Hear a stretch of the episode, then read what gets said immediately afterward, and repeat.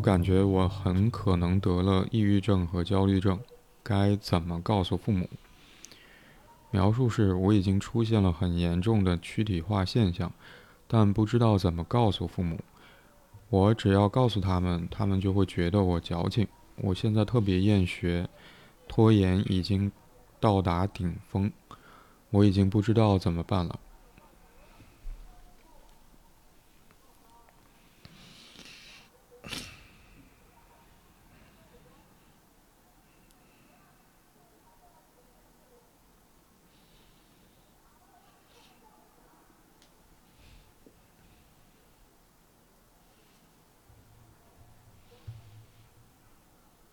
嗯，怎么讲？嗯，有，嗯，有几个词是容易让人敏感的。嗯，抑郁症、焦虑症，呃，躯体化现象，嗯嗯，那个厌学。拖延，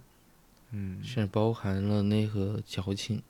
嗯，这几个其实都会，嗯，都蛮蛮抓蛮抓人或者容易关注到的，嗯。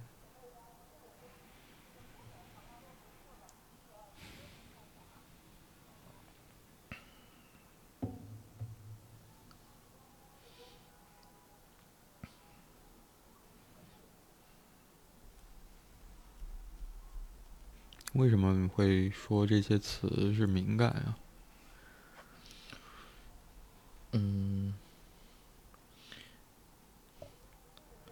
因为，呃，首先是很容易会跟专业相关，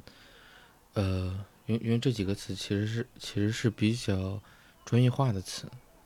嗯，如果说像抑郁症。嗯，可能我们常规口语化会说心情不好，嗯，呃，或者是 emo，或者是抑郁了，但不会用这个“症”这个这个字。嗯，焦虑症也是如此，包括躯体化现象，这是，嗯，这个其实不是我们常规口语化的内容的，所以我是感觉这个提问者已经他其实是做了很多的观察，或者是做了一定的了解的。嗯，包括那个资料的，对的，包括厌学、拖延，我说这也不是我们，呃，当然现在应该还，它它算是一个常规会使用的词汇，嗯，但嗯，但好像它就会，呃，怎么讲，有点浓缩性的直接抛出来，它的这些词似乎是一种定义，它已经认定了这个是这个。它它所拥有的现象就是这么一个词，嗯，或者是对自己的状态在观察之后查了一些资料，做了一个总结，在这个描述当中，嗯嗯嗯，对的。但我想，也许敏感，嗯，敏感的意思是说，出现的情况其实触动了。触动了什么？嗯嗯嗯嗯，我想，之所以我们会有的时候感受到被触动，是因为原本在我们内心有那个部分。嗯嗯，也许是我想起来了，一个是，嗯呃，我在接受督导的时候，或者是在给别人提供督导的时候。也会强调于，呃，不要不要被来访者的那个词，呃，特别是哪怕这个词是你你很熟悉的词所带入过去，一定要澄清在这个位置上。呃，他说抑郁了，他说躯体话，一定要问清楚，因为切勿直接拿来用，因为你的理解跟对方所用这个词的那个含义也许是不同的。嗯嗯嗯，从。程度上，从呃表现上，甚至是从这个含义上，嗯，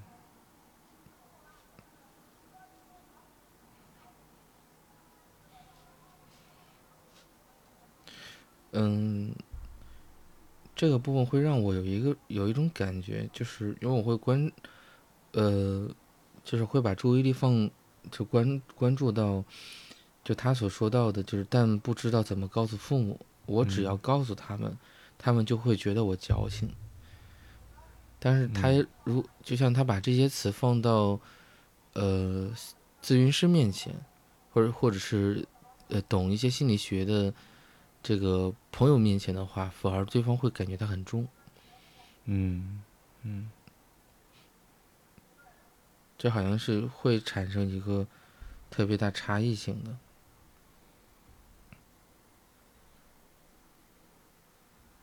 就是我，就是我不知道他所就是使用这些词来去代替着自己，就是呃现现实中或者现。或者是那个，就是实际表现的那个部分，会不会也也跟那个这个担心、觉得矫情有关系？嗯，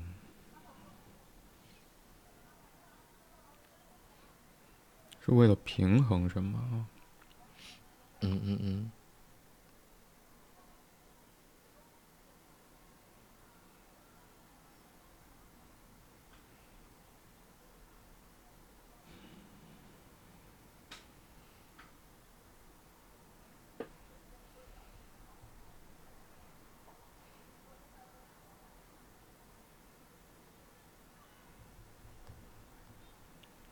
你刚才会注意到，提问者其实用了非常医学术语的方式来去，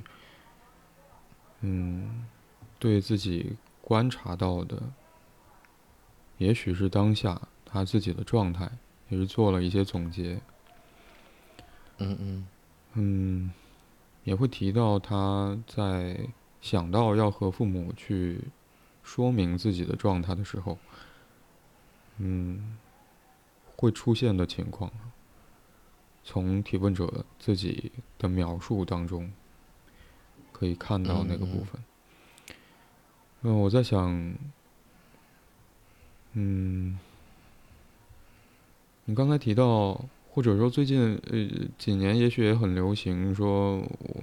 嗯深深夜 emo，就在晚上一个人的时候，可能情情绪就会很低落。包括好像拖延也成了一个比较大众日常的用语。嗯嗯，他似乎是在去以再去嗯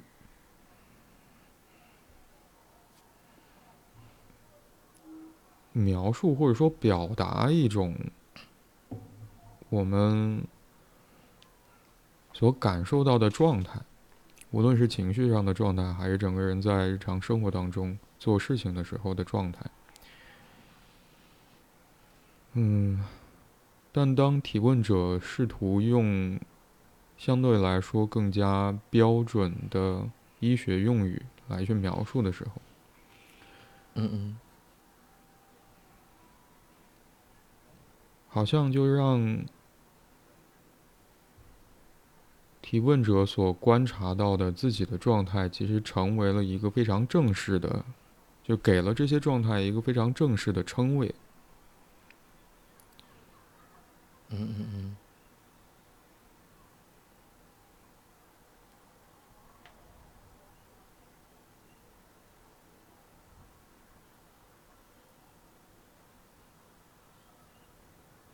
我在想，也许。提问者在试图以非常严肃的语言和称谓去调和某种东西，或者刚才我会觉得你所说的那个，也会让我觉得好像是试图去平衡一些不同的力量。因为我在想，我们只是用 emo，或者说我抑郁了，或者我最近有点焦虑，或者我有拖延症这样的方式，其实，嗯，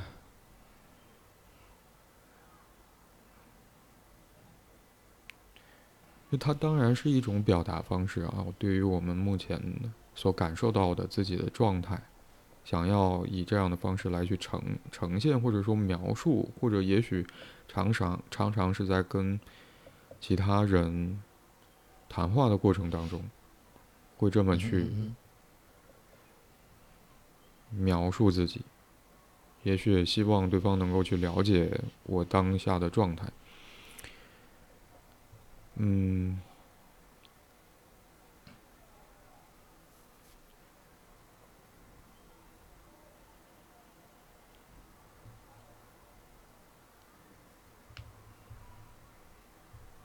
但我想，平时我们在话语当中说自己抑郁了、焦虑、焦虑啊，或者有拖延呐，其实会带给我一种，就仿佛在这些处境下，虽然并不并不好受，但还没有达到说非常痛苦的程度。如果这些描述方式只是作为一种表达，在闲谈中，嗯嗯嗯，但提问者所用的词和他，就是我们能看得出来，在描述的文字里，他做了一些功课，查了一些资料。提到了躯体化，这是一个其实相对而言并不是那么频繁会出现在日常生活里的词汇。它有特定的含义，它指的是当某种情绪郁结也好，还是说某种内心世界的痛苦，似乎在以通过躯体变化或者说躯体病症的方式。呈现出来的时候，我们可能才会用到“躯体化”这个词。所以我在想，好像提问者似乎希望去强调的是，他对自己观察到的目前自己的状态，似乎是严重的，这是一件严肃的事情。他的状态不乐观。嗯嗯。也许为这些状态而感到痛苦，而且也希望得到父母的帮助。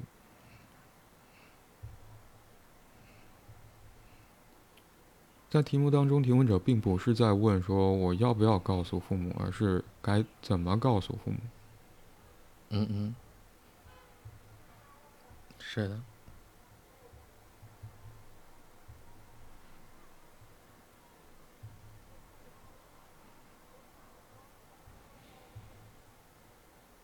也许是为了区别那个拖延在日常闲谈当中作为一种表达方式，或者说，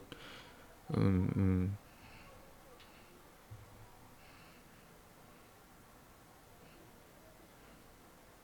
的那个淡化的倾向，提问者在拖延后面其实也加了，说拖延已经到达顶峰。嗯嗯嗯，嗯。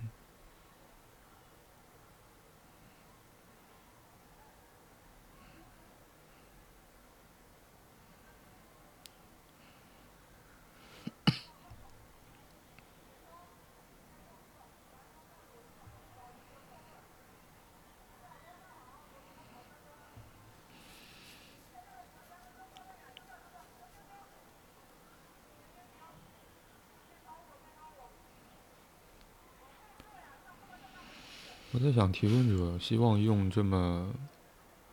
严肃的词语，也很认真的做了功课，了解到目前他自己的状态，找到非常。嗯，专业的医学术语来去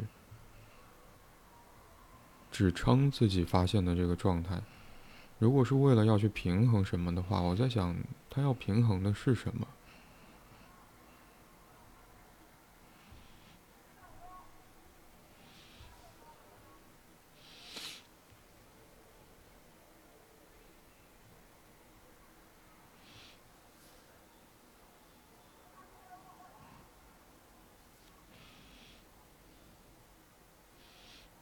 嗯，我第一反应想到的是可信度，嗯。因为他像他所描述来的一个关系场景，好像没有谁会在意他，甚至是都会把他当成那个就是狼来了的那个孩子，嗯因为不然的话，呃，一个孩子感觉很痛苦，呃，作为父母而言，怎么首先想到的是矫情，而不是想想到底是不是发生了什么，想弄明白、弄清楚。嗯嗯哼而 他的后面这些一系列的这种专业术语里边所，呃，暗含的一个意思，无论是躯体化还是，嗯、包括像厌学跟拖延，其实都在表达，嗯、因为这些也可以作为一种，呃，防御防御后的一个结果。嗯，躯体化本身也也是会被作为一个防御机制的，嗯嗯而厌学的话，呃我们可以理解为那就是一个回避，嗯，甚至是有点退缩，而拖延的话是更是如此，好像，呃，当我们想要往往后退，除了跟那个前面所发生的内容是我们无法解决，或者是激活了那个 内在 内在恐怖的这个机制以外，还有一点，可能就是因为我们感知不到一种被 被包容、被涵容的这个体会，无法支撑着我们去面对，哪怕是一点点的压力。嗯嗯，所以会都会感都会感觉得到的话是，就是，嗯，一个是父母对他好像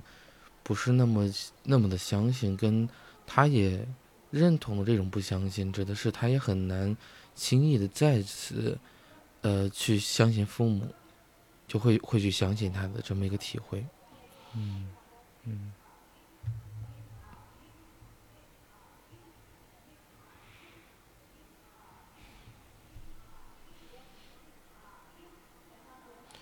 而且有一点就是，因为在临床里边，当一个人有一定躯体化的时候，很难作为他的亲属是感知不到这个躯体化的存在着的。呃，因为如果是感知不到，相当于他这个躯体化就就是失效的状况。嗯嗯哼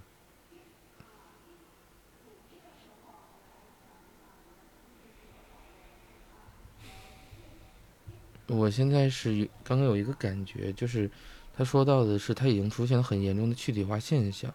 但不知道怎么告诉父母。这，嗯，是，呃，一种的话是他的父母知道他的躯体化的这种现象，但是会很难理解，也很难接受，所以他的告诉只会让父母产生更多的厌烦，感觉到他他就是在找事情，或者是就是在，呃，在什么，在推脱，不想去担当，嗯、这是这是其中一种一种理解，还有一种的话是，他父母压根儿不知道他有这种严重的躯体化现象，嗯嗯而他也不知道怎么把他的这种苦恼、他的这种痛苦，然后一五一十的告知这个父母。嗯我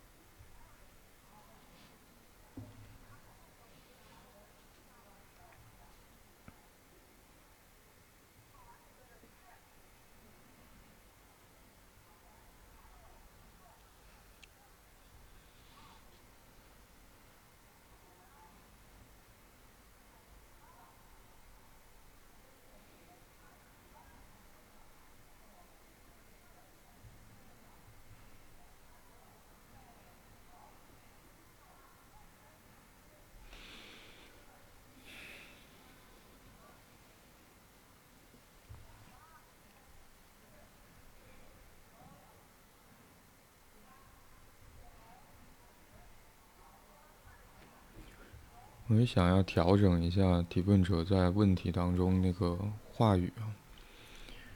嗯嗯。原文是我感觉我很可能得了抑郁症和焦虑症。逗号该怎么告诉父母？问号。因为前半句不动，我后半句在刚才，嗯，我会想到换另外一种表达方式是，该怎么让父母知道？该怎么让父母知道？我感觉我很可能得了抑郁症和焦虑症。你之所以我会想要去调整后面半句的表达方式，是想到，嗯，提问者在描述当中第一句话就说到说我已经出现了很严重的躯体化现象。那一般而言，包括说现在，也许我们，嗯，在市面上其实有很多的自助读物和心理心理健康，或者说家庭关系或者，呃，教育。养育有关的书籍，我们也可以买到很多非常专业的和心理健康有关的书籍去读。嗯，就如果我们想要去查一些资料，我的意思是说，现在有很多途径跟方式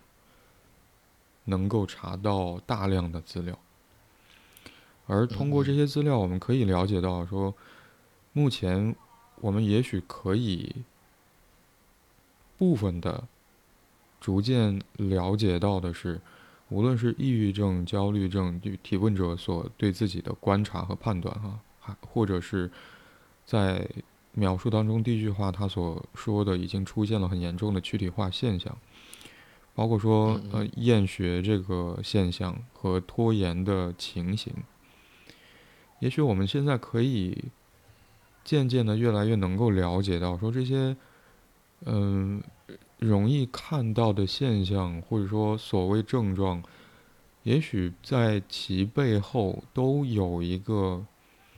嗯特别的跟这个人特定的人非常相关的个人的内心困境。嗯嗯，也许是情绪上的痛苦。也许是内心世界的困境，而这些这些症状作为某种表达的方式，以一种更容易被我们看到的现象所呈现出来。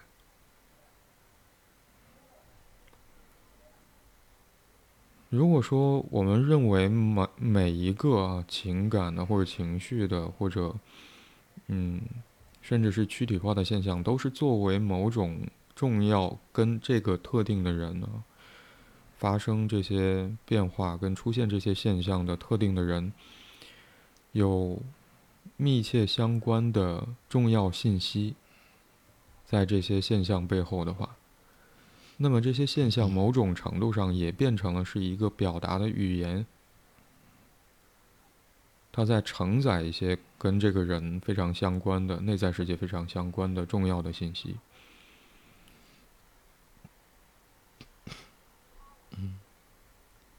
如果我们把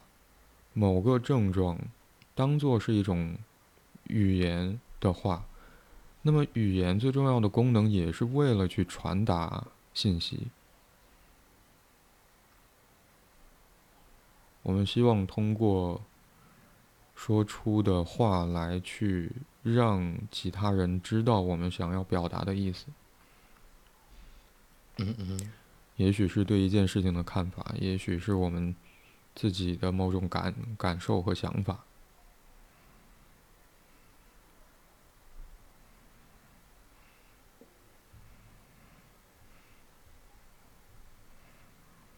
所以我在想，当提问者不知道该怎么告诉父母。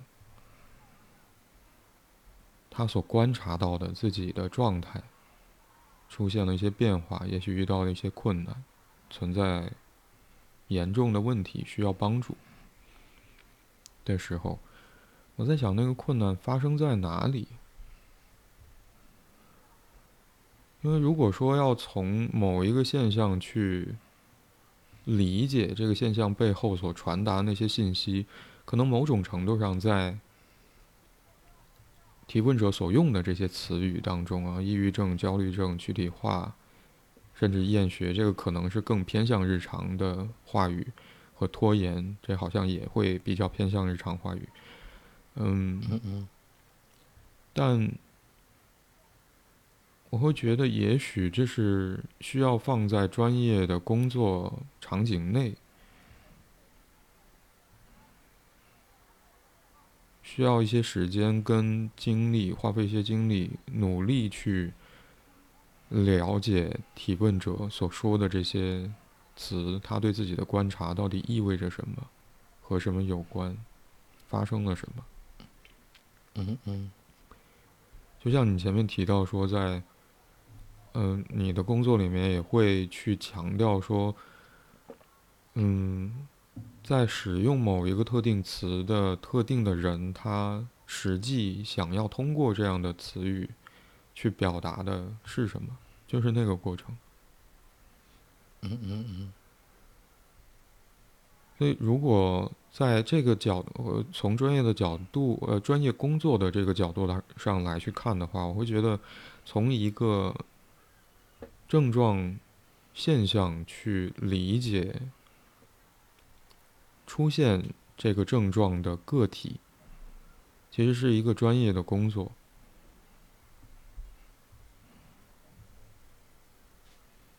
也许这是我首先会想到的第一个困难。嗯如何让并不是做这项工作的人去了解，在这个现象背后是什么样的信息，这是不容易的。嗯嗯但第二个不容易，我可能会想到的是，提问者在描述当中说到说，我只要告诉他们，他们就会觉得我矫情这句话。就我想，矫情的意思是说，呃，它可能会让我想到较真儿，或者，嗯，过度了，嗯，小题大做。嗯，小题大做，过度了。嗯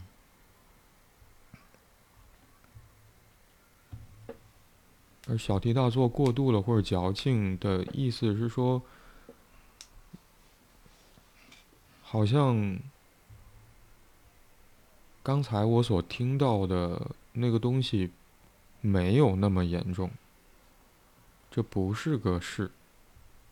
没什么了不起的，没什么大不了的。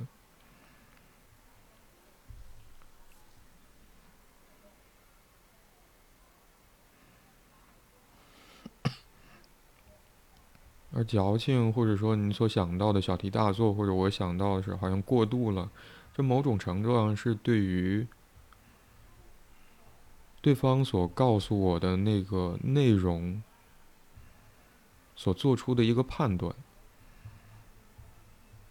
嗯嗯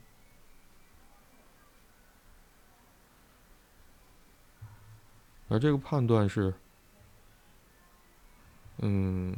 实际情况没有你说的那么严重。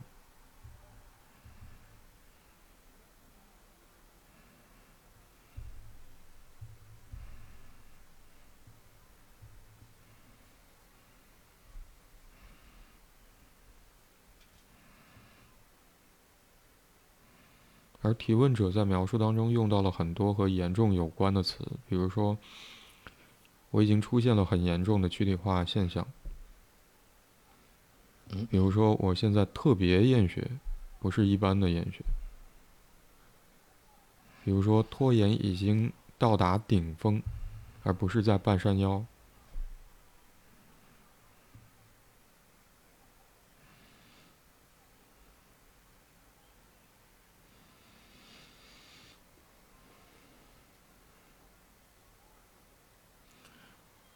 是会有感觉，他在因为不清楚他究竟是不是呃真实描述，还是有些略带夸夸大的色彩，就是夸张的这个色彩。把他的这个情况或者是这样的所谓的症状描述的很严重。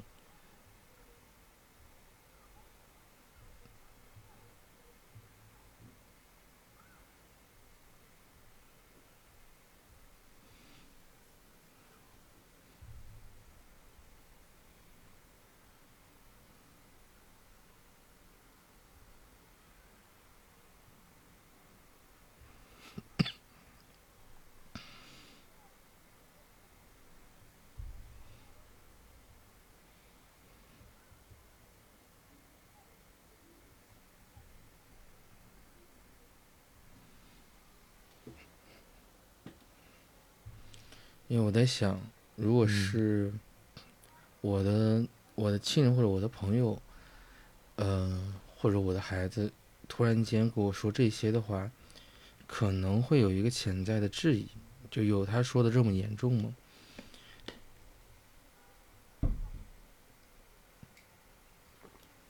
呃，一方面肯定是会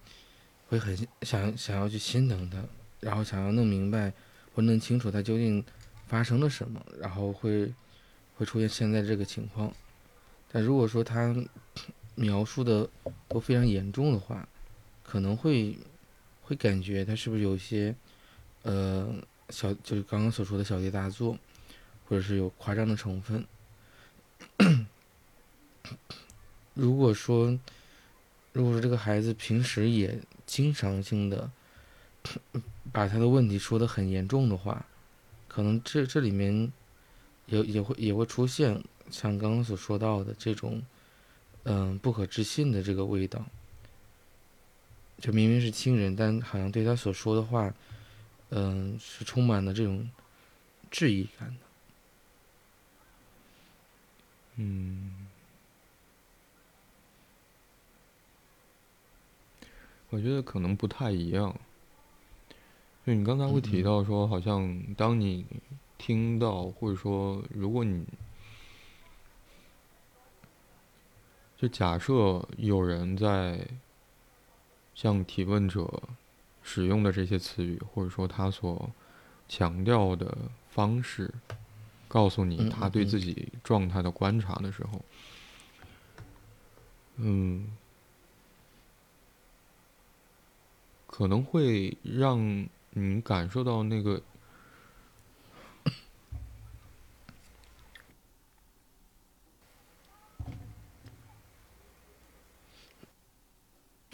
嗯，我可没有说说清楚啊。如果说他的表现又没有没有那个明显明显的这个痛苦的状况的话，我们不能假设这个。嗯嗯嗯嗯，其实提问者在描述当中，这短短一句话，我们没有办法知道说在这句话之前发生的事，没有办法知道在嗯提问者看到下面其他人的回答之后发生的事情。我们都不知道。嗯嗯，我想，也许刚才你你所感受到那个疑惑，更像是震惊。就这个人怎么会用这么严重的词语去强调自己当下的状态？嗯。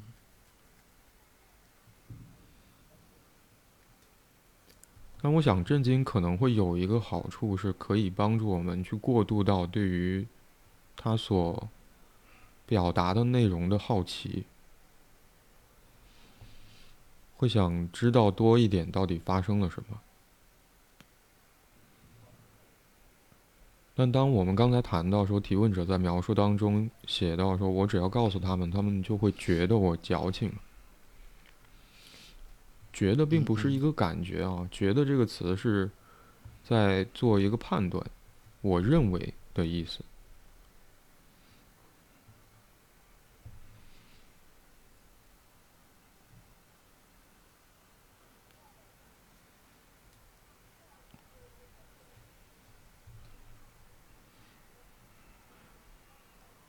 我想第二个困难就是第一个困难，我刚才提到说是对于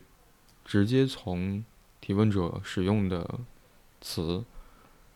抑郁症、焦虑症，包括说躯体化的现象，去了解或者说某种程度上是解码这些症状或者现象背后的信息，本身是第一个困难的话，就是交给专业的。工作者去努力的事情。第二个困难就是，仿佛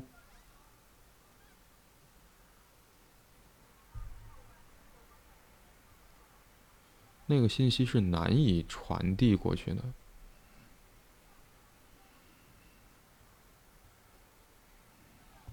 对于提问者想要传递的对象。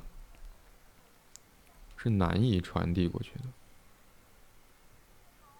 我想，难以传递的是，也许提问者感受到了某种程度的不接受。就我们暂且不去考虑说提问者所使用的语言跟他实际真实的状况之间的距离有多吻合，或者说有多分离。但起码就语言的传递信息这件事情本身，好像就发生了一些困难。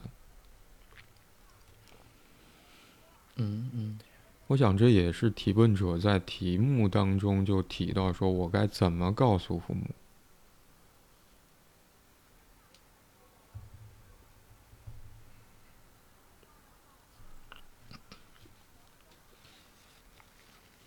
就在我的理解里面，就变成了是要怎么让父母知道。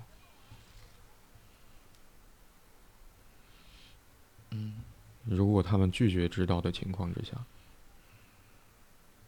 或者也许这也是提问者首先感感到的东西，就要让父母知道，或者要告诉父母，首先要处理的问题是。就信息传不过去这件事，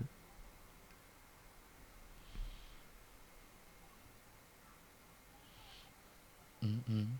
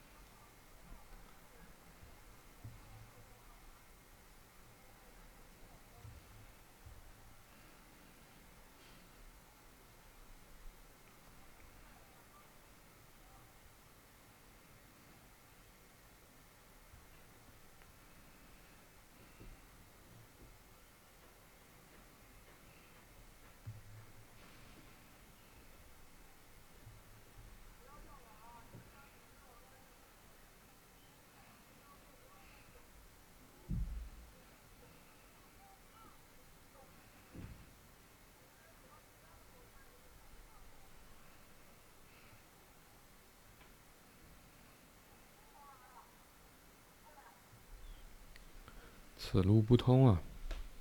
此路不通。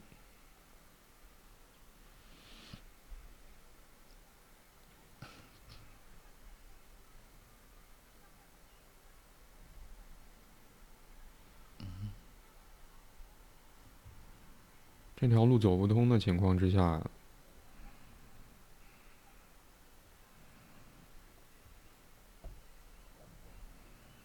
我们还能做什么？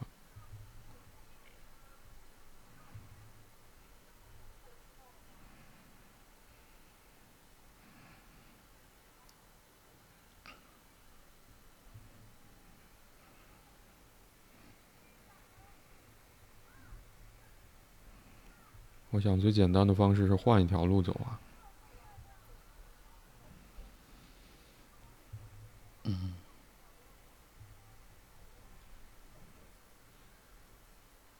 我现在遇到了困难，我需要帮助，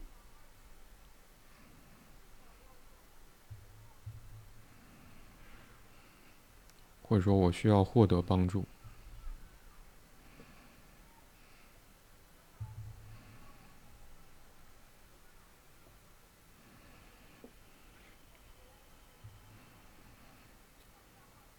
那么当然，我们作为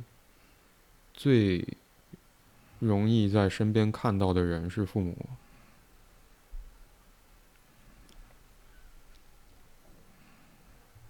但无论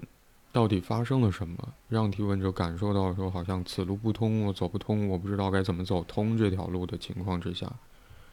就获得帮助这件事情本身，那么换条路就变成了有没有可能可以从其他关系当中获得帮助，或者在其他关系当中是否存在着获得帮助的可能性？我们没有相关的信息，但我会，嗯，厌学啊，厌学，那就是在读书的年纪，在上学的年纪，嗯，但我们也没有办法获知确切的提问者的年龄阶段。小学、中学、大学，也许非常不同啊，在这不同的年龄阶段里。如果小学的话，我其实不是非常了解小学目前在心理健康方面的配备标准是什么样子的。如果有的话，或许那是，或许可以。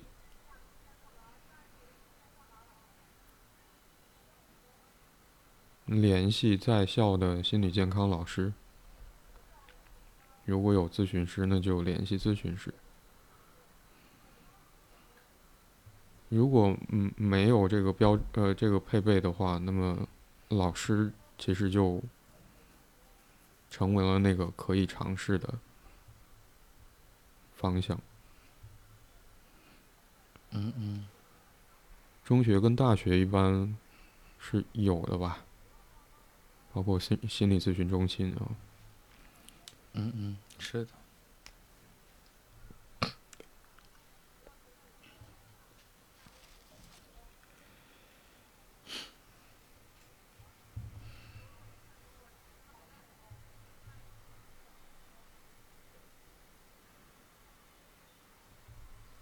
但如果要换一条路，就意味着说。就我得承认，好像父母这条路我走不通了。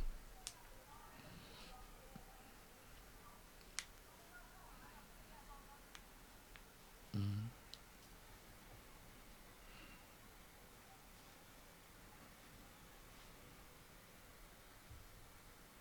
我之所以会认为啊，我会觉得认为觉得啊，用提问者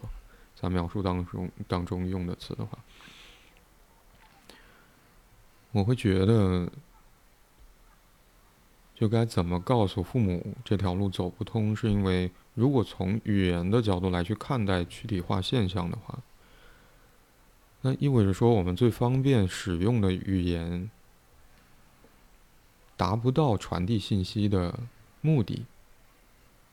才使用了其他的方式去表达。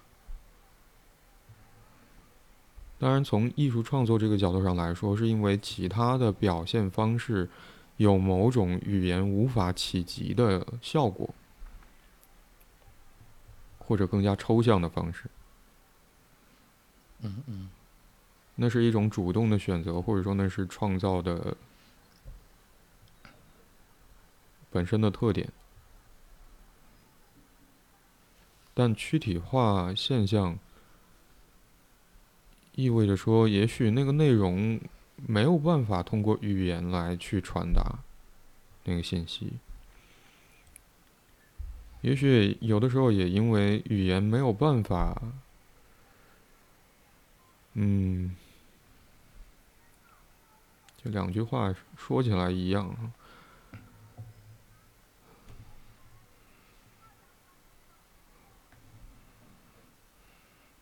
也许我想说的是。前一种是要传递的信息，或者说要传达的信息，嗯，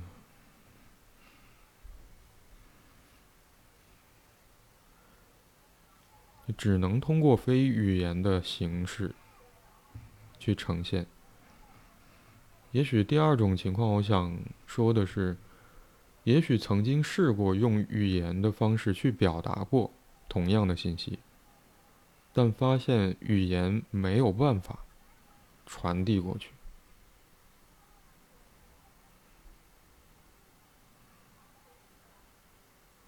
是一种退而求其次的方式。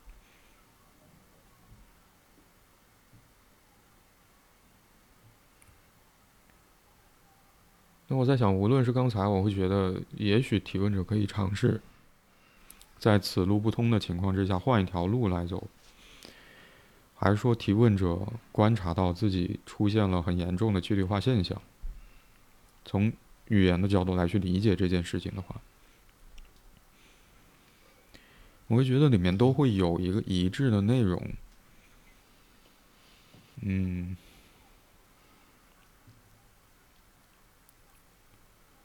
就是最一开始所采取的那条那个方式那条路走不通，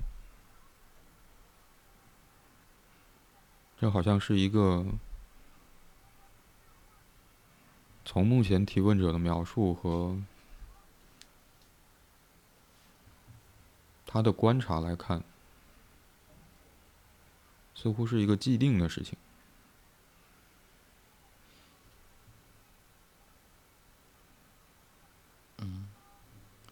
我想也许难以接受那个部分是，嗯，因为我们会期待啊，会希望我的表达是可以把信息传递给对方的。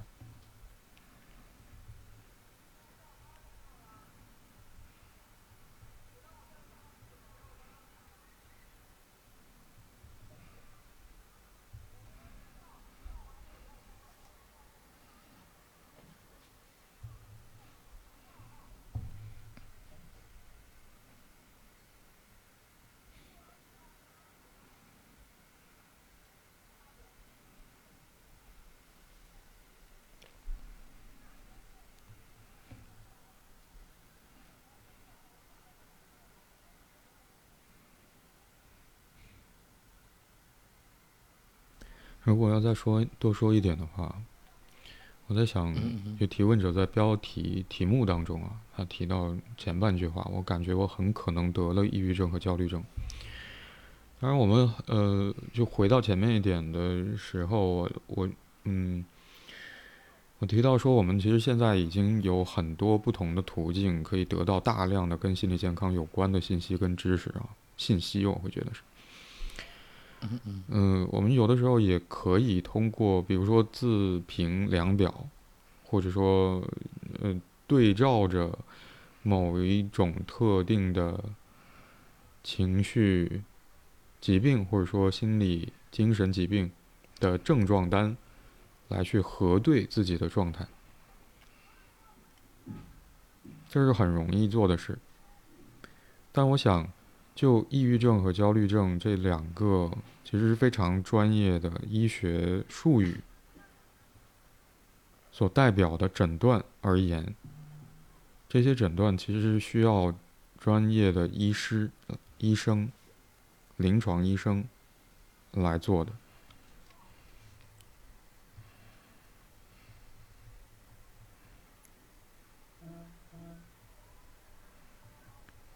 所以我在想，当提问者感觉到，或者说他说“我感觉到，我很可能得了抑郁症和焦虑症”，嗯，我想也意味着说，可能提问者也感受到，或者隐约发现自己所观察到的自己。情绪或者说心理状态的变化，嗯，是需要有一些需要获得一些医疗的协助的，医疗的帮助的。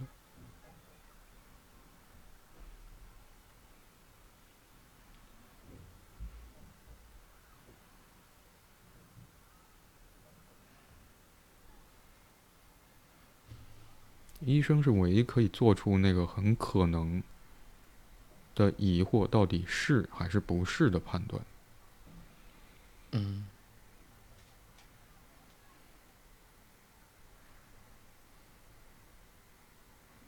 那么走其他另外的路就多了一一个选择是，嗯，也许需要去考虑就医，无论是校医院，还是和和学校有合作的医疗机构。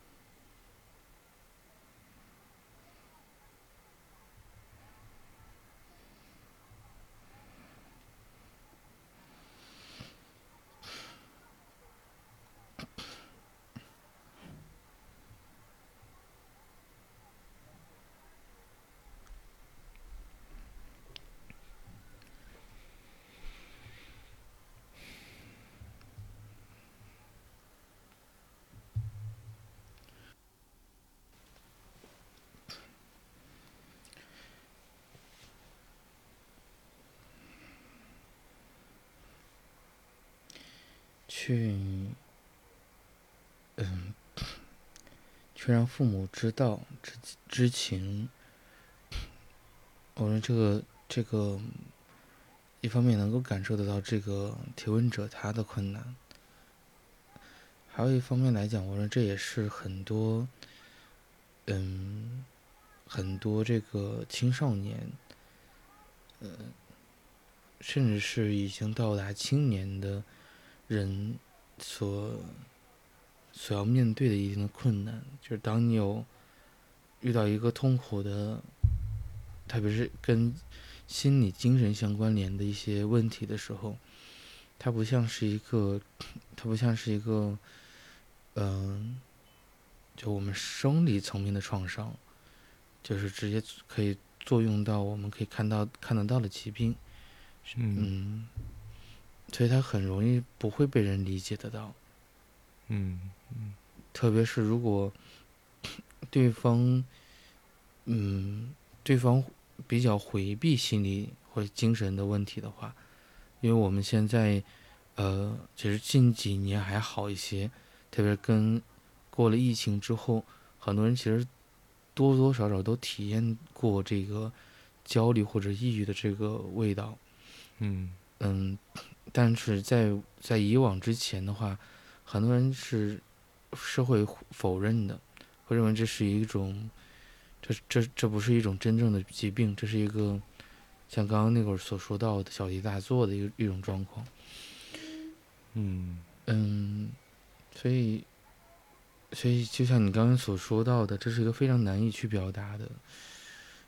嗯，你刚刚有提及到可以尝试去。寻求寻求这个，呃，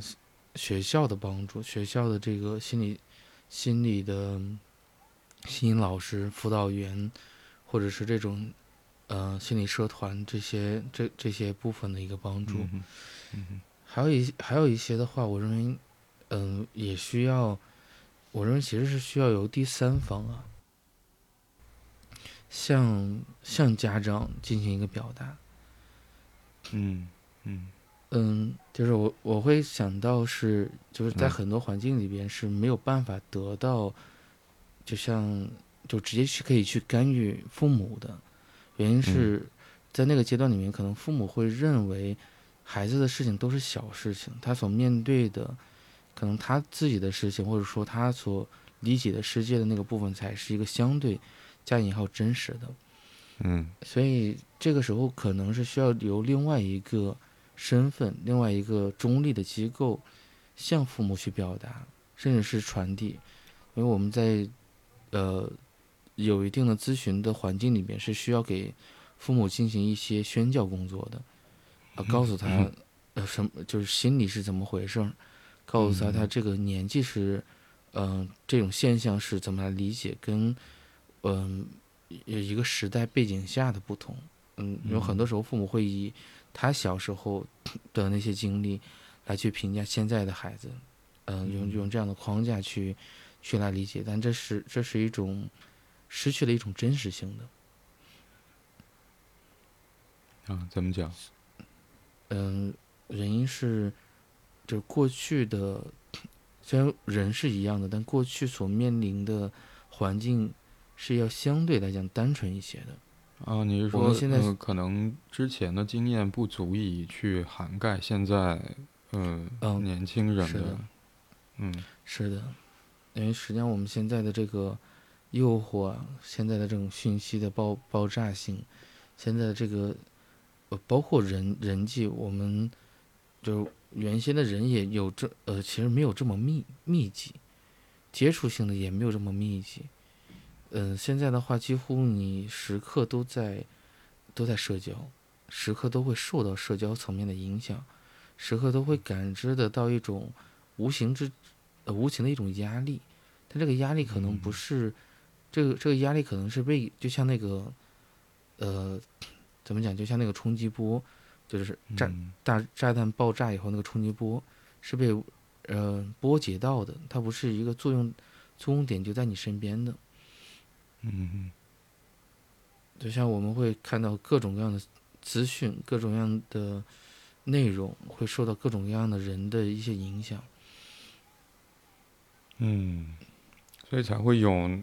比如说多长时间不使用手机这样的活动啊，就嗯，嗯仿嗯佛已经变成了一种修行。是的，我想修行也意味着说，要选择一段时间不使用手机，是一个其实蛮困难的事情。在现在的生活当中，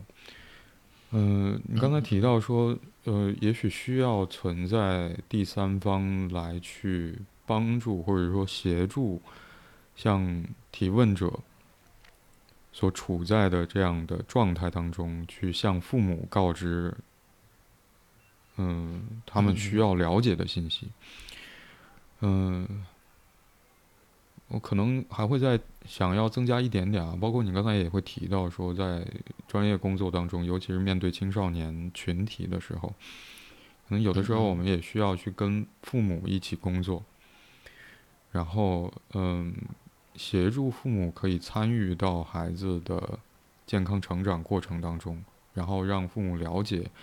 作为嗯父母或者说家长可以提供的帮助有哪些，要如何去采取适当的方式提供孩子所需要的帮助啊，在面临孩子呃在孩子面临困难的时候，嗯，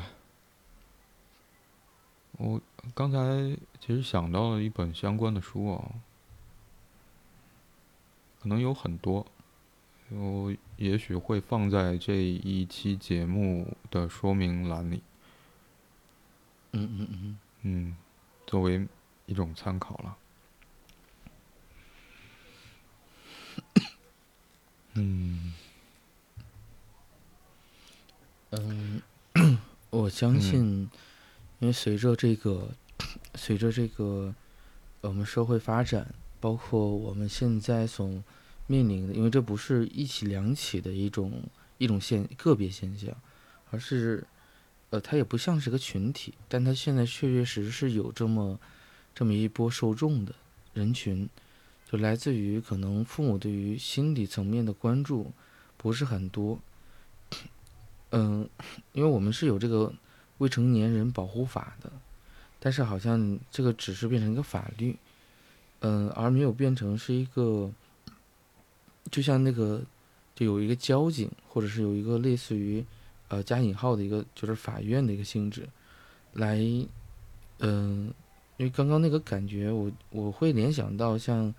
像呃两个人发生了碰撞，然后可能是追尾，也可能是擦碰。但是双方对于这个，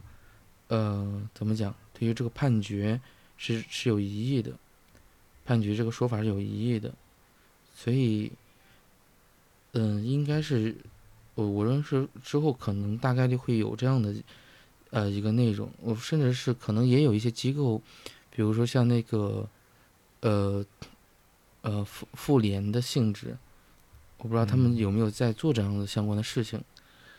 嗯，如果在有在做的话，我认为他们可能现现在是需要多一些的这样的宣传。来让一些像孩子，包括因为妇女、儿童、老呃，包括老年人，他们应该都是会有这种相对应的一个机构来给到他们相关的一种支持的，特别是一种专业层面的支持的。就像你刚刚所说到的，在学校里面，我们有有这个呃学校呃或者说由教育教育教育的这些部门会要求学校。提供这样的支持，我认为包括像社区，呃，事实上来讲，我们可能需要动用这一些第三方，寻求他们的一些帮助，嗯，然后可能才去才能够真正去，呃，行之有效的去改变当前的这些局面，嗯，包括这个提问者把这个问题呈现在我们面前一样，他也在寻求一些，其实就是一个第三方的支持。嗯哼，嗯哼，嗯哼，所以这也加，呃，就是一方面来讲，如果有这样的部门的话，我我我们显然也是希望能够呼吁，呃，能够多，呃，怎么讲，多做一些宣传，让让我们更多人知道。如果是有这样的需求的话，我们也是希望像这个提问者一样，能够主动性的去表达出这些，嗯，这这一部分的需求。可能就我不觉得是没有，对啊，我不觉得是没有。就像我们也很容易会想到说，如果是在校学生的话，可他可以换哪哪几条不同的路去尝试啊，获得帮助。如果获得帮助本身是一个最要紧的事情的话，但我我想回到提问者所提出的这个问题，包括说他所在描述里面写的这些信息的时候，我会觉得。嗯，对于提问者而言，他其实会更希望说，当他想要去把他认为自己的状态需要获得帮助这件事情告诉父母的时候，仿佛在信息的传递过程当中，让他感受到难以传递过去。我不知道这有没有可能也会呃和你刚才提到，其实作为一个群体来去理解提问者目前所遇到的困境的情况之下，整个环境可以如何介入到这个现状？提问者所提出的这个现状当中，还能够做一些什么？我不知道是否有关啊。但是我在想，当提问者想要去，就是让父母知道他想要去表达的东西。而父母某种程度上不知道因为什么而很难去接受到这个信息的情况之下，我会觉得，嗯，我想很难在当下就可以马上想到说，那我还可以走其他的路试一试。嗯嗯嗯，因为对于提问者所提出这个现现场里面就包含了说。我要怎么样才可以让父母知道我想让他们知道的事？嗯嗯嗯，就不再是单纯的需要帮助而需要获得帮助。嗯嗯嗯，是的。所以，因为这一点会让我让我联想到的是，就是我们在呃有些地区已经在开始做了，就是给。给幼儿，特别是呃低低学龄的这个儿童，去讲讲这种，就面对这种性侵的时候，一定要说一定要说不，甚至是在那个环境里面去要求他们去完成这些练习，就要去说就是怎么讲，嗯，这是需要去训练的。他们知道不舒服，他们知道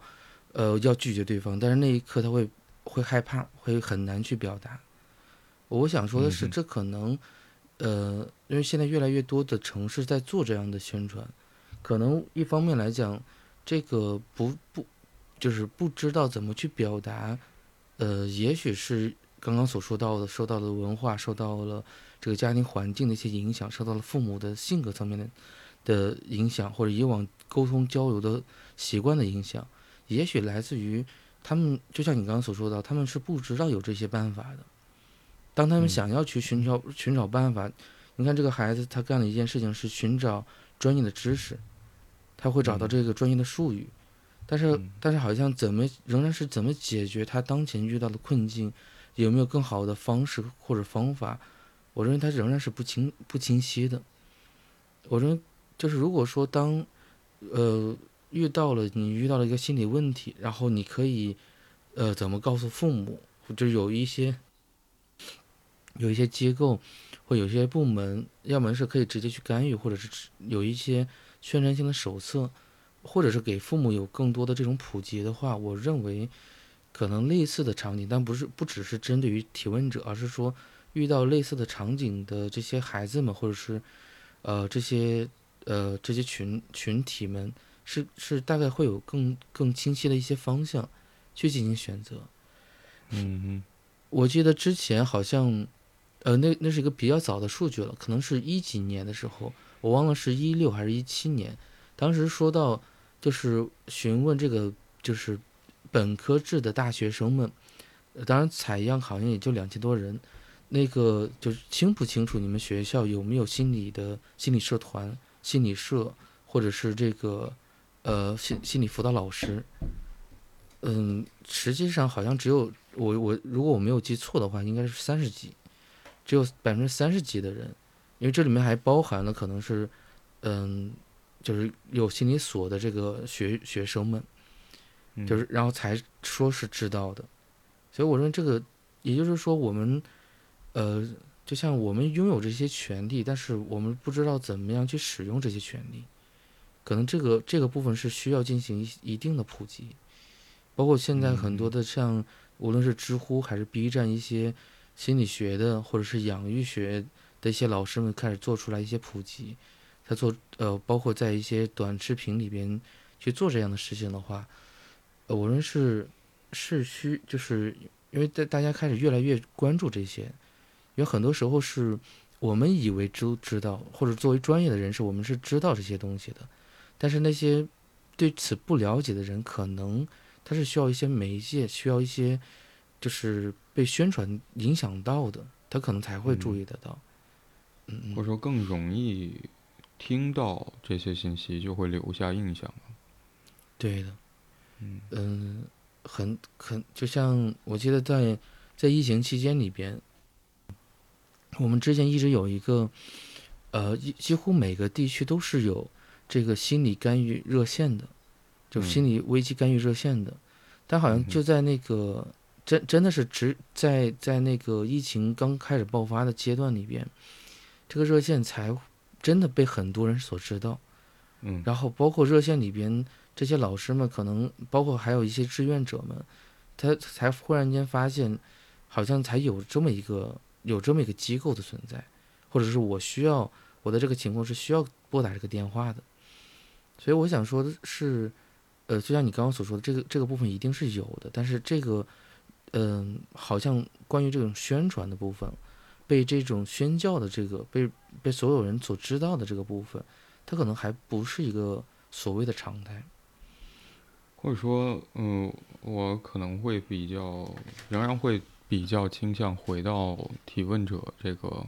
问题情境当中来啊。我在想，嗯，嗯。我们几乎每一期节目，我可能都会带着一个疑问开始讨论，就是提问者遇到的问题是什么？那么这个问题之下所包含的，或者以问题的形式浮现的和他成长当中遇到的那个困难之间的关系。就我在想，嗯，沿沿着你刚才说的话啊，就是如果说。我们平时其实有很多不同的渠道跟口径，可以帮助我们消解或者说应对，某种程度上可能也部分，嗯，提供了逃离的可能，逃离一个难以处理和面对的局面的可能。比如说，嗯，就像是。就像是生病本身啊，就如果说在健康状态下，可能我们并不会感受到有什么异样的感觉。嗯嗯，但当呃出了一些问题，我们感受到某一些，比如说手划了一个口子，我们感受到疼，它我们才会意识到这儿受了一个伤。所以我在想，前面提到说，在嗯过去这三年当中，我们所遇到的生活困难，其实抽离掉了很多原本让我们可以作为出口，或者说作为平衡内心的一些具体的事情，而在那一刻，似乎我们不得不要，也嗯也也是不得不啊，是不得不要回到我们自己。对自己的观察也好，还是回到家里面，去重新面对家庭生活也好，甚至好像也也不得不要去面对原生家庭成员之间的关系也好，好像也才会浮现出来一些也许原本就在那里的东西。所以我在想，对于提问者，我们今天讨论的这个提问问题的提问者来说，嗯，也许当提问者观察到自己的状态变得。嗯，不容乐观，需要帮助的时候，也许这个该就问题的后半句才变得尤为突出。就我该怎么去告诉父母？我该怎么去把我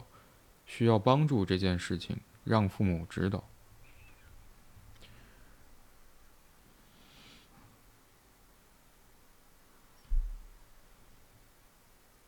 也许这是我最后想要对于今天我们讨论的问题所说的。嗯嗯嗯。